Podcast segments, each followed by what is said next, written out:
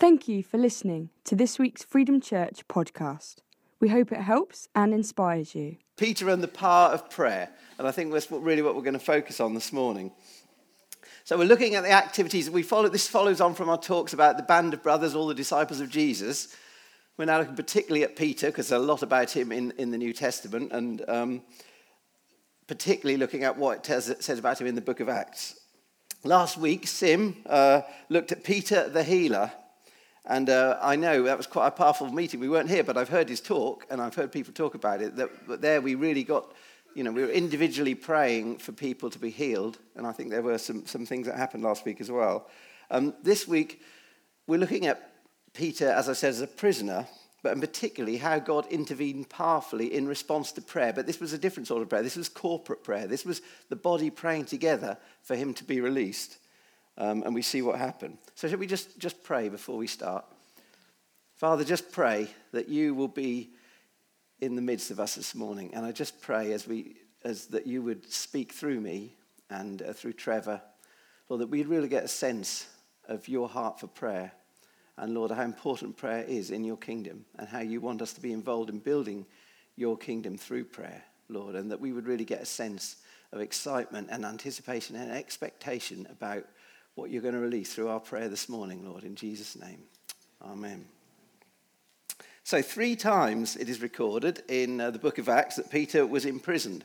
Um, first uh, was in Acts four, um, and there he was impris- imprisoned by the priests, the temple guard, and the Sadduce- Sadducees, who were the Jewish leaders, uh, and they released him the next day because they were afraid that there was going to be a riot because everybody was, you know, he was a popular person.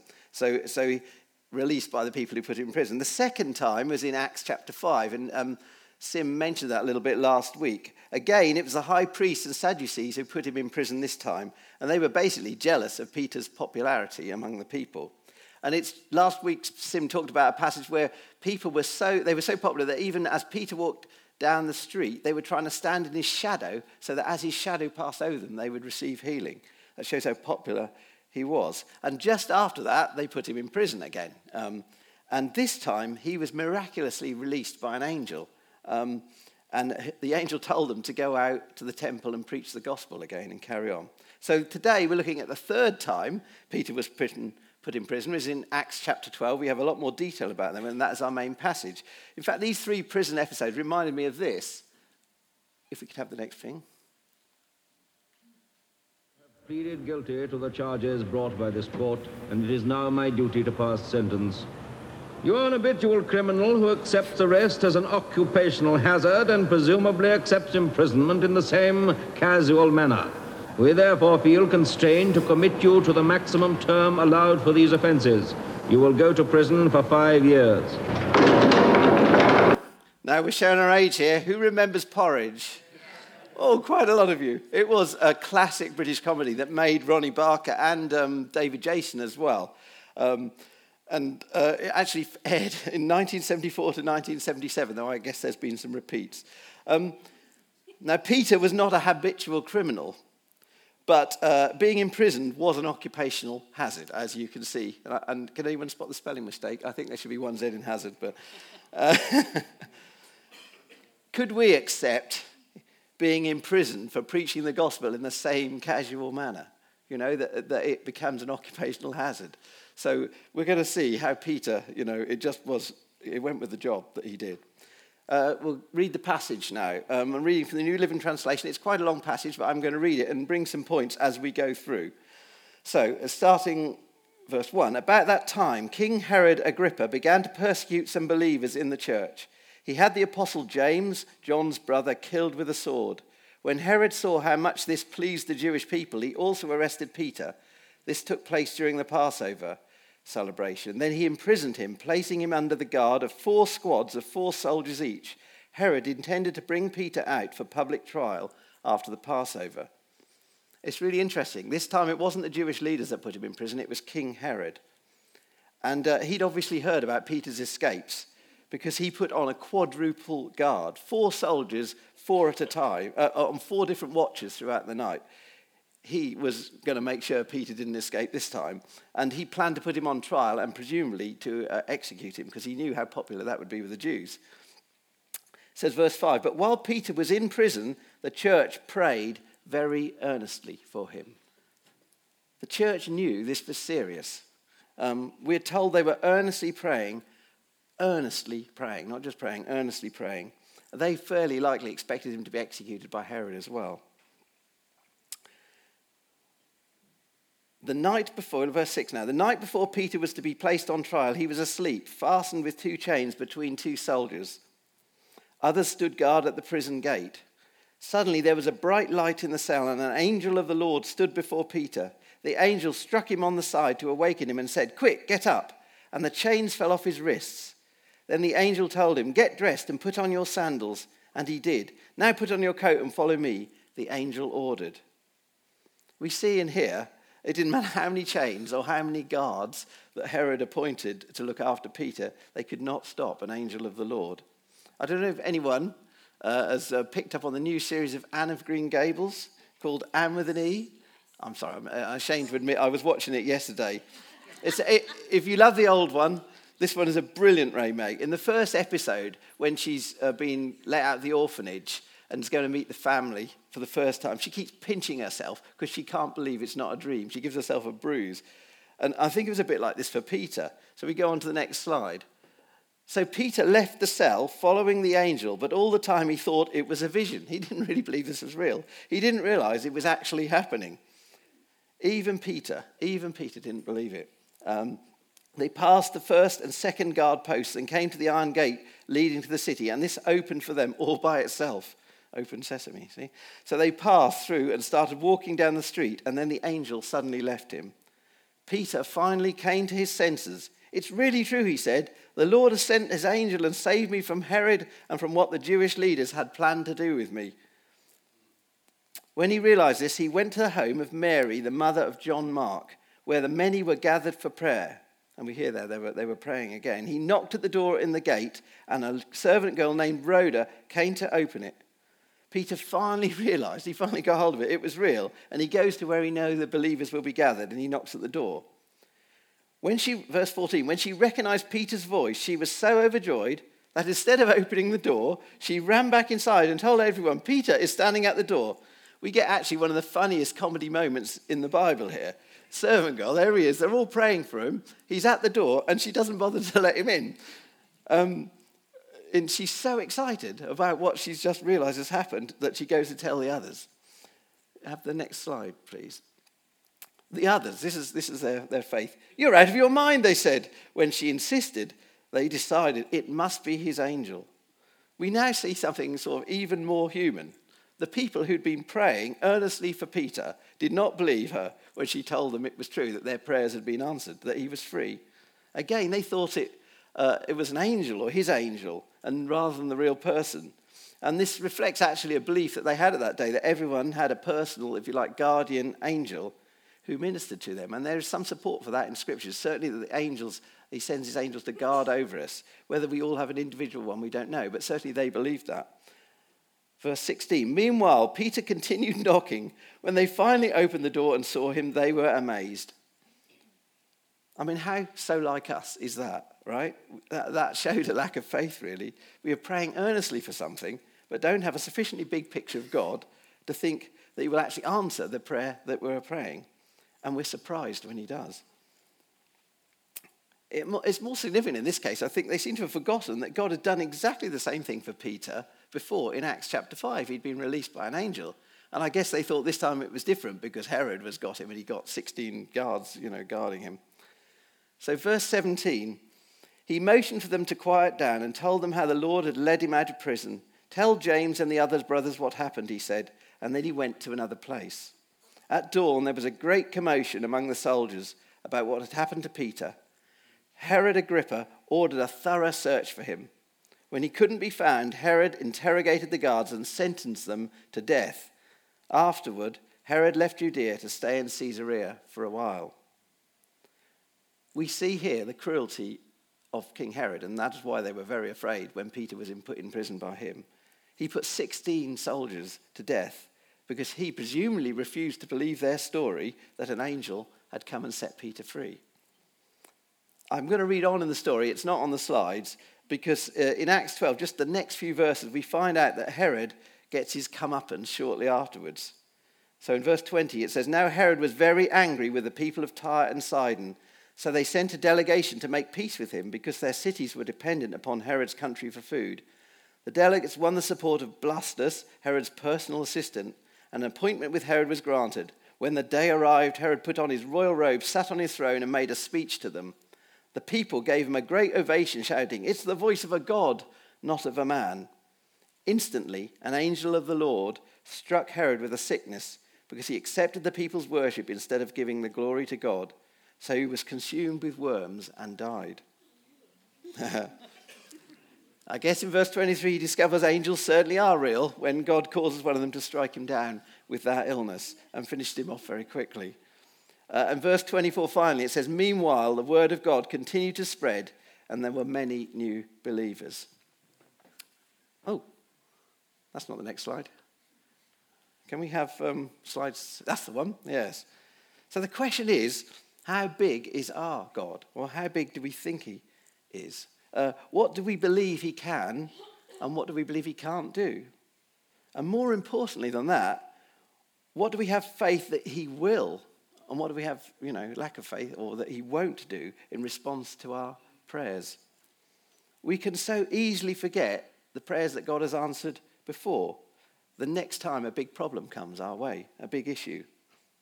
And we talk about faith and hope, and the Bible talks about, and often together, those two. But it's very interesting to look that faith is actually backwards looking, because faith is based on what we know God has already done in the past. That's not only what he's done in our own lives, but what it says in his word he has done. And this gives us faith. And when we have the faith based on what we know God has done before, then we can have the hope for the future that he will do the same again, or greater things. Um We are so, I think, and I'm like this, we're so often like the Israelites. You read the story of the Israelites in the wilderness. They had miraculous provision of manna every single day, this miraculous food that appeared on the ground. If you read uh, the story, their clothes never worn out over forty years. They didn't need new clothes. This was miraculous. Every day they were seeing miracles. They were, you know, got through the Red Sea. There was a pillar of fire and a pillar of smoke. Um, and despite all that going on every day, they were still moaning and complaining about their lot. They were wishing they were back as slaves in Egypt because the food was better.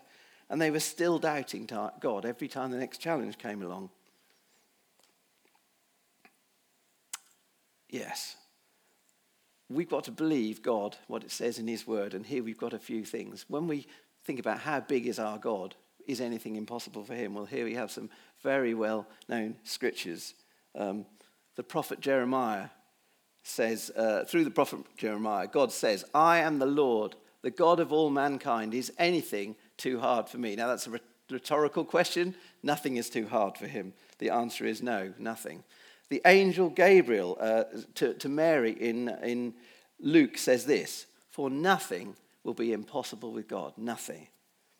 And Jesus, in response to a question from his disciples, saying, "That's a bit hard," and Jesus looked at them and said, "With man this is impossible, but with God all things are possible." And there's a wonderful point in this story in Acts twelve that despite their apparent lack of belief that their prayers would be answered, God responded miraculously anyway.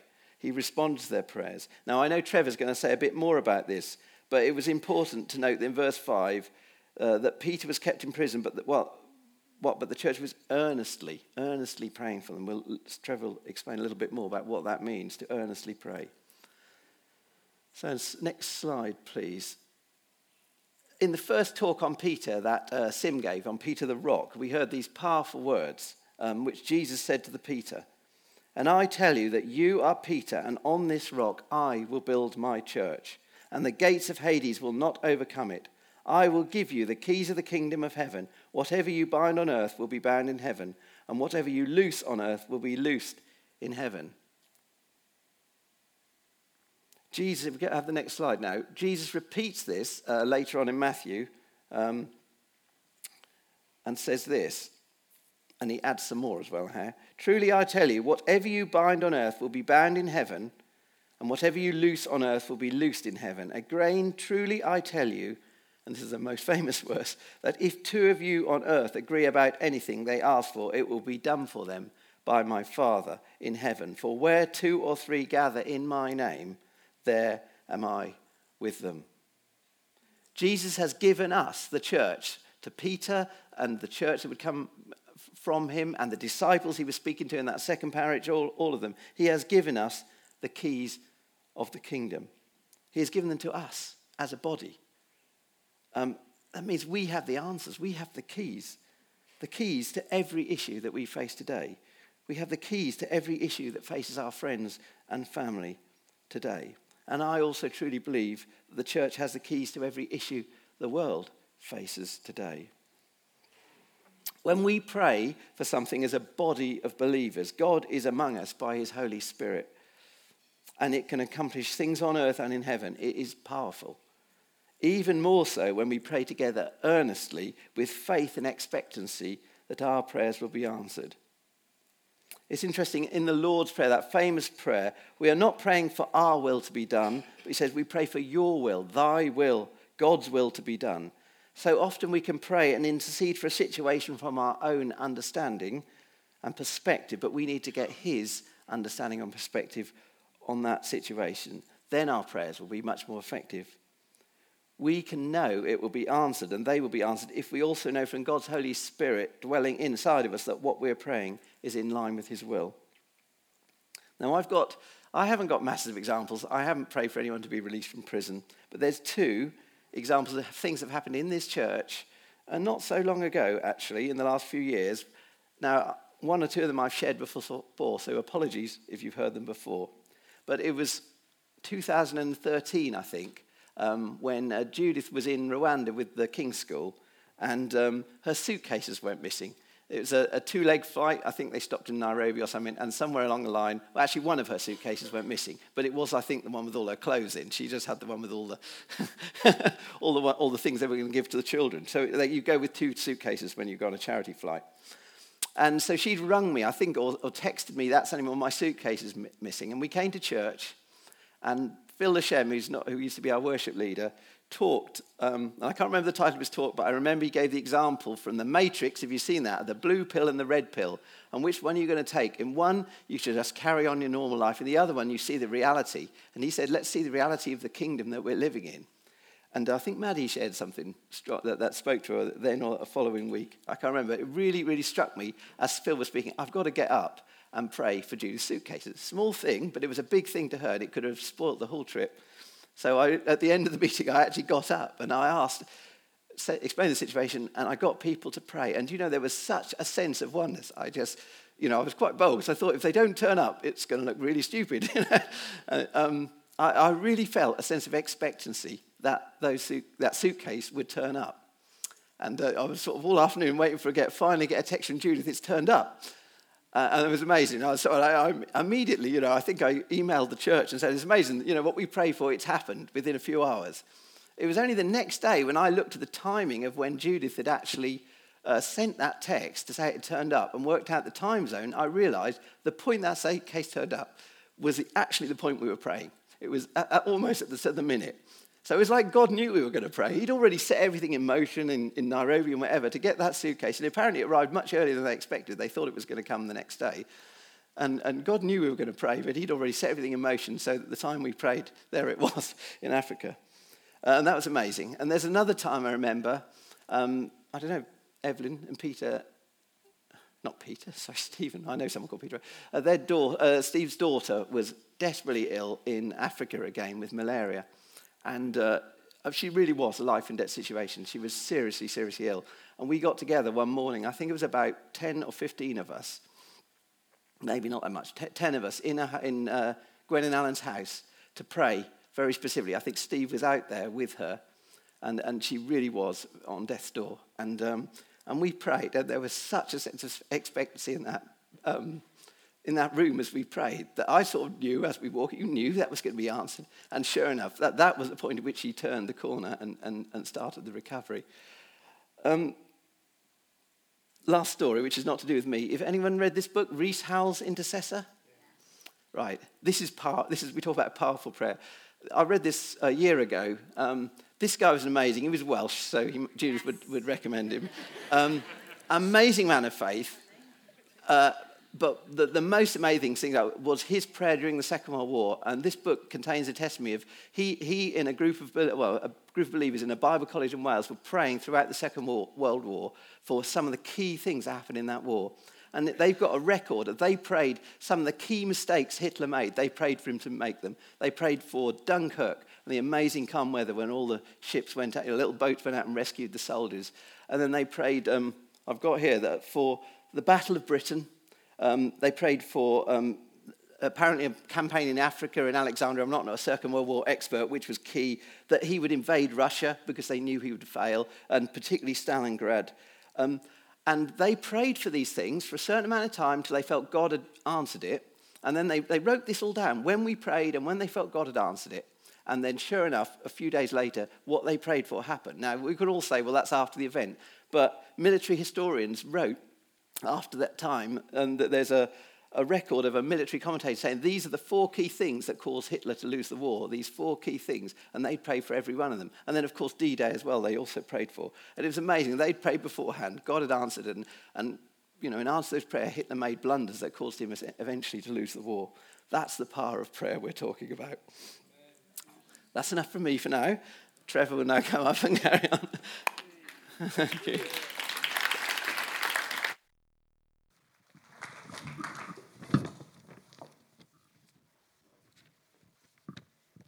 Great. Now, um, this, the situation is that uh, Herod is looking at the, what's happening in the church, and uh, then he gets uh, he he takes some action. What was the action he took? The first action he took. We've just read it. Sorry? Put Peter in now. It, it, something happened before Peter was put in prison, uh, that delighted the Jews. What was that? He killed James. Now, I want us to put this in perspective. Peter gets out of prison, but as far as James is concerned, the war is over. As far as James's family, John was his brother. The, uh, the, the war was over. It was a really difficult one for them. They were going through a, a difficult time. I'm sure they could rejoice that Peter was rejo- released from prison.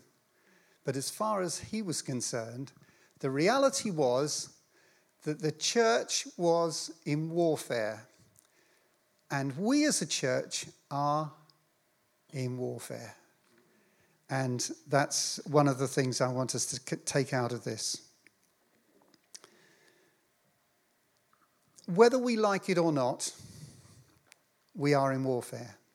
And there were quite a few people in the last World War who didn't want to be involved, and but one way or another, the war still carried on around them, and it was still there. And as far as we're concerned, we look out at uh, the things happening. Some things are not so good, some things are difficult, but we are in warfare, and it puts it into perspective for us, the fact that uh, the enemy wants to have a go at us. It says in Ephesians six, and at the end of the passage, and pray in the Spirit on all occasions with all kinds of prayers and requests. With this in mind, be alert and always keep on praying for all the Lord's people. It's the end of the passage where it's talking about the armour. And often it refers to, and you do this, you do that. That's a plural you. It, reply, it, uh, it applies to all of us. And the faith that we combine together is like the combining together of the shields of the Roman army, where they used to form what they called the tortoise, which was where all the shields joined together, and it was impregnable, and they could move forward towards the enemy and attack. So we need to see that we are in a warfare, and it is a reality. So keep on praying. Secondly, as Neil has referred to, when they got together, they weren't half-hearted about it, but they prayed earnestly. Now, if you look through scriptures, you'll see quite a few references to how people prayed in different places. And we're going to look at a few of these because God seems to respond to earnest and fervent prayer. He responds to humility and he responds to brokenness. Now, that's not without exception because you can't say, right, we fulfilled this, we fulfilled that, so therefore we'll get the answer. God is not a slot machine. You can't put in a coin and out comes your answer to your particular whim. But he does respond to our passion and our earnestness, our involvement, our really getting to grips with the issue. Let's have a look at a few things in Scripture that help us to see exactly that. In James four and verse six, we see that James quotes what's in Proverbs three thirty-four, and he says this, but God gives us more grace. That's why the Scripture says, God opposes the proud, but shows favour to the humble. You want to receive the favour of God? There's the way, by humility. And then just in the next chapter on, in James five, he talks about uh, Elijah. And Elijah was a man just like you and me. And uh, had all, all the same weaknesses we do. He was fearful at times. He had problems at, at various times. But when he prayed earnestly that it would not rain, for two and a half years, that's from now until Christmas two thousand nineteen. Now that's a long time for it not to rain because he was praying. An ordinary man who prayed earnestly. God wants us to pray earnestly. Second Kings twenty tells us the story of Hezekiah. And uh, in those days, Hezekiah became ill and was at the point of death. The prophet Isaiah, son of Amos, went to see him and said, this is what the Lord says, put your house in order because you're going to die. You will not recover. Hezekiah turned his face to the wall and prayed to the Lord. Remember, Lord, how I have walked before you faithfully and with wholehearted devotion have done what is good in your eyes. And Hezekiah wept bitterly. Before Isaiah had left the middle court, the word of the Lord came to him. Go back and tell Hezekiah, the ruler of my people, this is what the Lord, the God of your father David says. I have heard your prayer and seen your tears. I will heal you. On the third day from now, you will go up to the temple of the Lord. I will add fifteen years to your life, and I will deliver you from this city, from the hand of the king of Assyria. I will defend this city for my sake, and for the sake of my servant David. And he got better. And he had fifteen years. God did what? He, res- he God responded to the wholeheartedness of Hezekiah. Even before the uh, prophet had had an opportunity to get across the courtyard and out. Psalm fifty-one verse seventeen speaks into the situation where David had uh, lost his son, the son of adultery, by Bathsheba. And he was cut to the heart. And he says this, my sacrifice, O God, is a broken spirit. A broken and a contrite heart, Lord, or you, God, will not despise. God loves it when we are wholehearted, when we put everything into our relationship with him. In fact, in contrast, if you look in uh, Revelation chapter three and verse sixteen, it says that if we are lukewarm, he will spit us out of his mouth. He wants us to be wholehearted, earnest, and really involved in our prayer.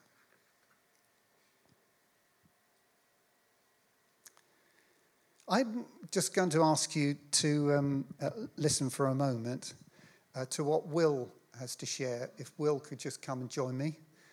Um, uh, it's a testimony from this week. Come on, Will, come and tell us what happened. Try and keep it together. Go for it. Um, good morning. Um, a lot of you know I was trying to get into care um, as a job. So I've been trying to do this since January, completed training courses, lost money through wage, which caused a lot of difficulties in our home life. And I turned up for work last Monday, put my uniform on, my lanyard, feeling very good that the door had opened. Turned up, we've got no work for you. And I was like, what? Oh, we've got no work for you. I don't know why the lady took you on in the first place, but we have no work. So I was great. So I left, quite upset, quite angry. Um, got in my car and I was driving away. And I just started to pray to God. I just said, Lord, I don't know why this is happening. I don't know what this is about. But I need your help. We can't go on like this. I cannot take another week of no work. This is going to seriously do us over. And I just felt him say to me, go to Romsey Garden Machinery. You had an interview there. You was offered a job. This was months ago, at the very beginning of all this. Go to Garden, Romsey Garden Machinery, see what they say. So I went. I felt very led. And I just laid it all out in front of them. And I just said, I really need a job. So they said, well, go away. Let us talk about it. So I went away. Less than an hour later, my phone rang at home. We'd like to give you a trial, two months. Um, can you start tomorrow? And I, and I said, yes. Yeah. And I've learned so much in one week. It's unreal. Um, and it just, yeah. And God can move through prayer. So, yeah. Thanks, Will.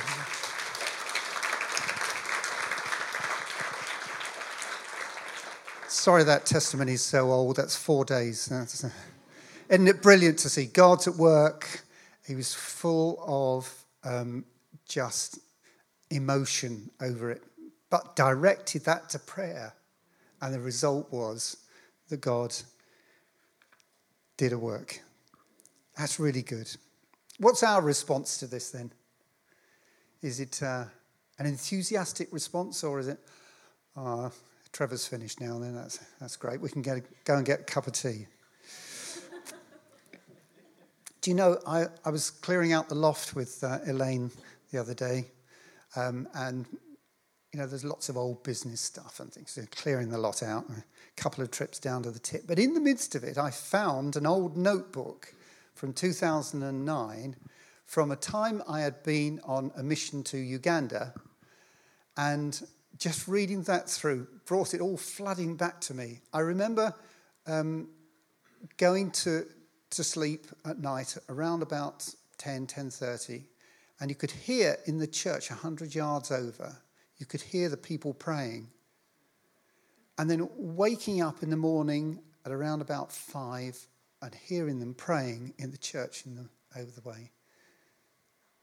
Do you, do you know, in that week, seven hundred fifteen people became Christians.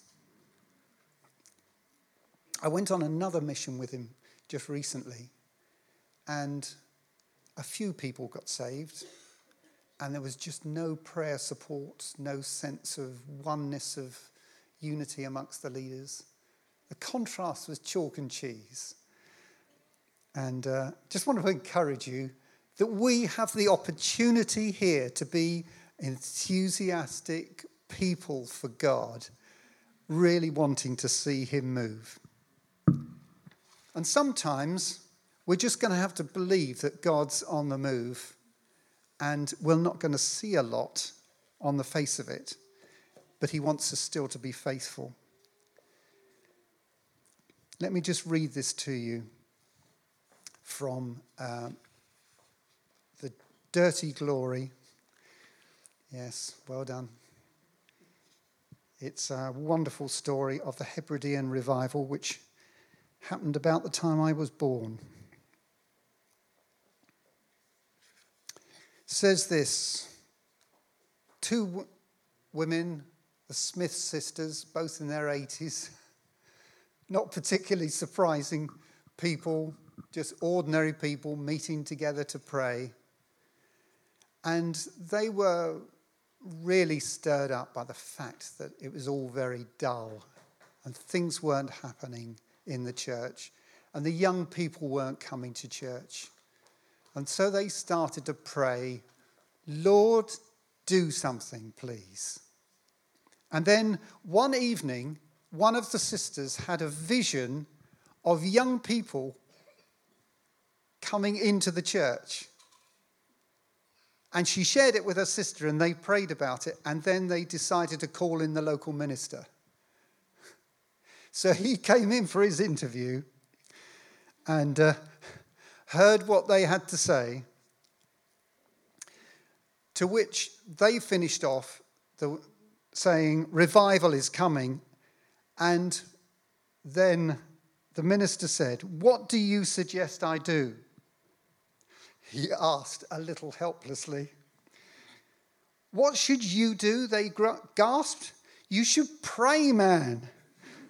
And then these two octogenarian saints proposed a deal. If you will gather your elders and pray in the barn at the other end of the village at least two nights per week, they said, we will do the same here from ten at night until three in the morning. And so a remarkable series of late-night prayer meetings began in the village of Bervas on the Isle of Lewis in the year nineteen forty-nine. They persevered like this, praying for five hours a night, twice a week, because they were convinced that God had spoken, and they saw nothing happening. And that when he gives a promise, it's our job to pray into it into being. There were no instant answers, no further visions, certainly no teenagers miraculously turning up at church. But one night in the prayer, the, one of the leaders got up, read Psalm twenty-four, and was broken in repentance before the Lord.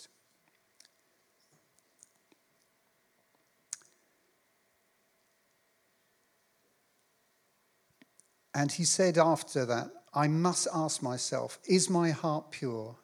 Are my hands clean? He lifted his head and emitted a strange cry and then fell to his knees and crumpled to the floor. The barn was suddenly filled with the presence of God. It was a moment that would later be identified as the catalyst that let loose a power that shook the Hebrides. Do you want to be part of that in Romsey? I'm going to ask Neil to come up. We're going to pray. Thank you. Yeah. I just felt, and Trevor and I both felt, that this, you know, last week we all prayed individually for healing, and this week this was the time to pray together for something. Now, as far as I know, there's no one that we know in prison, is there, oh, that we should be praying for? But it might be good to ask, what are the big challenges facing us as Freedom Church in Romsey right now? What is this um, major focus of the year adventure? If anyone saw the Facebook with Judith and I outside the King's School minibus, dressed up, what is the main focus? It's not just taking our year adventure magnets. One of the main focuses of our year adventure is the adventure of trying to get a building for ourselves. Um don't know, there was an email from Sim recently that once again in the summer we can't use this hall because they're redecorating or something, and we moved to the sports hall, and then one day we, we can't even use that. So we'll manage, but uh, we do really feel, the leadership have felt and the trustees have felt, this is the year that we go for it. We've done this many times before, gone for buildings and never been successful. We got quite close, um, and never been successful. Because naturally, naturally speaking, like naturally speaking, it was impossible for Peter to be released from that prison. Naturally speaking, in Romsey, it is impossible to find a building. There are no spare churches. That's very good. They're all full and occupied, which is excellent. Um, All the land is going at ridiculous prices for houses. So we know this is a reality of it, that it's very, very difficult. The warehouses that might be available, they're such good money spinners that no one wants to sell them, you know, because they make so much money renting them out. So it is naturally a very big challenge, but nothing, we saw this scripture, nothing is impossible for God. And uh, Sim said last week, uh, I listened to his talk, he said, often we see prayer as the last resort. Um, Uh, this, he's told the story of King Asa in Chronicles, only sought the doctors, he did not seek God. You know, we go to all the natural things, you know, and, and of course we should do those. Um, but when all this has failed, we then resort to prayer. But why not start with prayer? I mean, we're some way into this year of adventure, nearly halfway through. But let's not wait till we've tried everything else first and think, oh, last resort, now we'll pray. Um, I really want us to pray this morning as a church, and Trevor and I did, and I think to pray for a breakthrough in Romsey this morning, and and just let's pray for the building. So we'll we'll open, and then as people feel led, of we maybe we pray together. We'll see. Just allow God to minister to us this morning, to pray for this, that we would get behind this vision that this is the time we are impacting the community, and it is time. It's not about bricks and mortar. It's about having something that enables us to do the thing God wants us to do. And it's not just a meeting place on Sunday. You, hopefully, all of you know that it's going to be used all during the week for all sorts of stuff. Um, And then after we pray, I think it would also be good at those who meet in Connect groups to pray, carry on praying in the Connect groups for this. And also, if there's significant things facing people in your Connect groups, that may not be appropriate to do that here this morning, to single out individuals, but in the Connect groups is very appropriate. Don't be afraid to pray for big things, um, because we have a God for whom everything, nothing is impossible. Okay. So I have this mic which I can come round. If you want to put your hand up and say... Uh, No, I've got something I want to pray, then um, I'll come to you. Mm. And uh, we can pray and believe God. Mm. Why don't we stand and show we're, we're meaning business with God. Father, we come to you as the King of heaven, mm. the Almighty God, who is fully able to do all sorts of things. And we come and declare your greatness, your ability, that there is no shortfall of your ability. Nothing is impossible with you. We mm. declare it. And mm. we come to you, Lord, for the particular need we have at the moment, but to see your name glorified in this town mm. and us to be a part of that. Yes, Lord, Lord, we pray for every church here, and we pray for your glory to come in those churches and to be revealed for the uh, uh, people around us. Lord, for salvation to come in this in this town, in Jesus' name. But we pray also, Lord, that you would release this which, that which is impossible for us, in Jesus' name. Come, Lord, show us the way forward for this, we ask. Amen. Yes, Lord, and we thank you that the, there are no empty churches in, in Romsey, that the buildings are full, Lord, but there's room for one. There's ten, fifteen, twenty thousand people in this town, Lord. Most of them, as Sim always says, are not in church this morning. Lord, there is a need uh, in this in this town, and yet you know, naturally speaking, it's impossible to find what we need, Lord. We just pray that there would be a breakthrough this morning, Lord. You would change something. Lord, you know what's going on and the possibilities that we're looking at as, le- as the leaders know. Lord, do something this morning, change something this morning that will be the beginning of, of, of, of us finding a permanent home. Lord, you are the God who can do anything. Is anything too hard for you? Nothing is too hard for you, Lord. As we agree together as a body that this is something we want you to do, Lord, and we believe it's your will. And we pray with faith, Lord, and with, with earnestness that this is what, this is the time. The time is now right for this to happen, Lord, that, that things would start to move this year, Lord, in Jesus' name. Amen. Yes, Lord. Praise you, Jesus. For more information about Freedom Church, please go to w w w dot freedom church dot u k. Thank you for listening.